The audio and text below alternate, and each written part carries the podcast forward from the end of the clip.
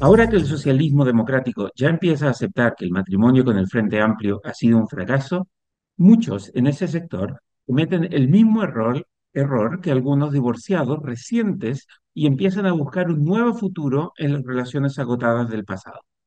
La irrupción de Michelle Bachelet como posible carta presidencial a la izquierda muestra que ese sector está en la transición que implica aceptar que el proyecto de Gabriel Boric y del PC Frente Amplio fue un fracaso rotundo y comenzar a buscar alternativas de fu- futuro que ofrezcan nuevas oportunidades y traigan aire fresco.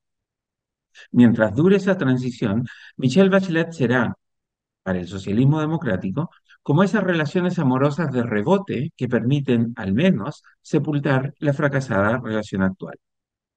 Para buena parte de la izquierda democrática, la irrupción del Frente Amplio fue como la crisis de envejecimiento que tienen muchos adultos que los lleva a comprarse autos descapotables, poderosas motos, ropa juvenil o hacerse tatuajes. Esas ganas de volver a ser joven los llevan a actuar con la misma irresponsabilidad que actúan los jóvenes, pese a que ellos tienen la experiencia que los jóvenes no tienen. La revolución que no pudieron hacer cuando jóvenes, la intentan hacer cuando viejos. Ahora que se cumplen dos años desde que Boric comenzó a tomar decisiones presidenciales, ya es evidente que este gobierno no fue ni profundamente transformativo ni fundacional. Además de ser el gobierno con menos crecimiento desde el retorno de la democracia, la administración Boric ha sido la que más radicalmente se ha distanciado de sus promesas de campaña. Aunque hizo campaña como izquierdista, estatista radical, Boric ha gobernado incómodamente como izquierdista moderado. El reciente acuerdo del gobierno con SQM demostró que queda poco del líder de izquierda radical que prometía, a mediados de 2021, convertir a Chile en la tumba del neoliberalismo. Como este gobierno no hizo las cosas que prometió hacer y terminó haciendo cosas de las que no se siente orgulloso, resulta difícil para los simpatizantes y aliados del gobierno defender las reformas moderadas que profundizan y fortalecen el modelo que ha adoptado el gobierno. Por eso, el gobierno no parece tener ni rostro ni relato que apunte a la continuidad del gobierno o a su continuidad. Esto supondría aceptar que el intento por derribar el modelo fracasó y que el proyecto de darle rostro humano al modelo de, libre mercado es el único camino viable.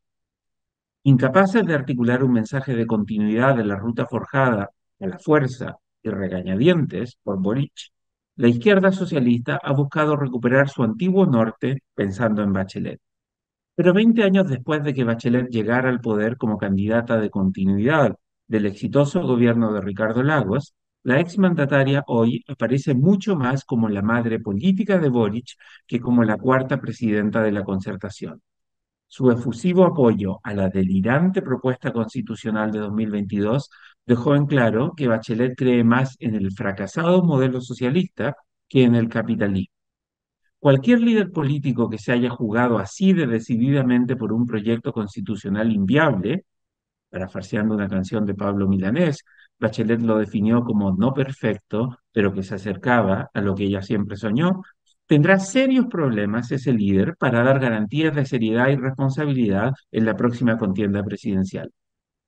Para el socialismo democrático, los últimos años dejaron meridianamente claro que el modelo capitalista es mejor alternativa que los sueños refundacionales con los que se embriagó ese sector a partir del segundo gobierno de Bachelet.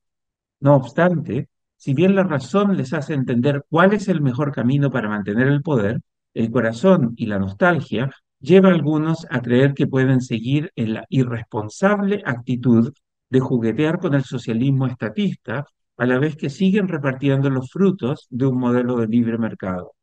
Por eso, algunos en el sector creen que Bachelet es la mejor opción para las presidenciales de fines de 2025. Pero como la realidad del electorado deja en claro que la demanda hoy es por ley y orden, crecimiento económico y empleo, los discursos por justicia social y redistribución que se asocian con Bachelet deberá, deberán combinarse con mensajes que requieren un rostro más pragmático y amigable con el capitalismo. Aunque la ilusión de Bachelet dure algunos meses, eventualmente, si quiere ser mayoría, el socialismo democrático deberá buscar un rostro más acorde a la realidad política del país. Porque el fracaso del proceso constituyente refleja que el péndulo del electorado se alejó de la izquierda, la fascinación con Bachelet que hoy parecen tener algunos en la izquierda no durará mucho si ese sector aspira a ser competitivo en 2025. El camino del ahora improbable éxito electoral de la izquierda pasa por aceptar que el proyecto fundacional fue derrotado y que el único camino posible es seguir reformando el modelo de libre mercado, como, por cierto, tan exitosamente lo hizo la concertación en los primeros 20 años de democracia. El libero, la realidad como no la habías visto. Haz que estos contenidos lleguen más lejos haciéndote miembro de la red Libero.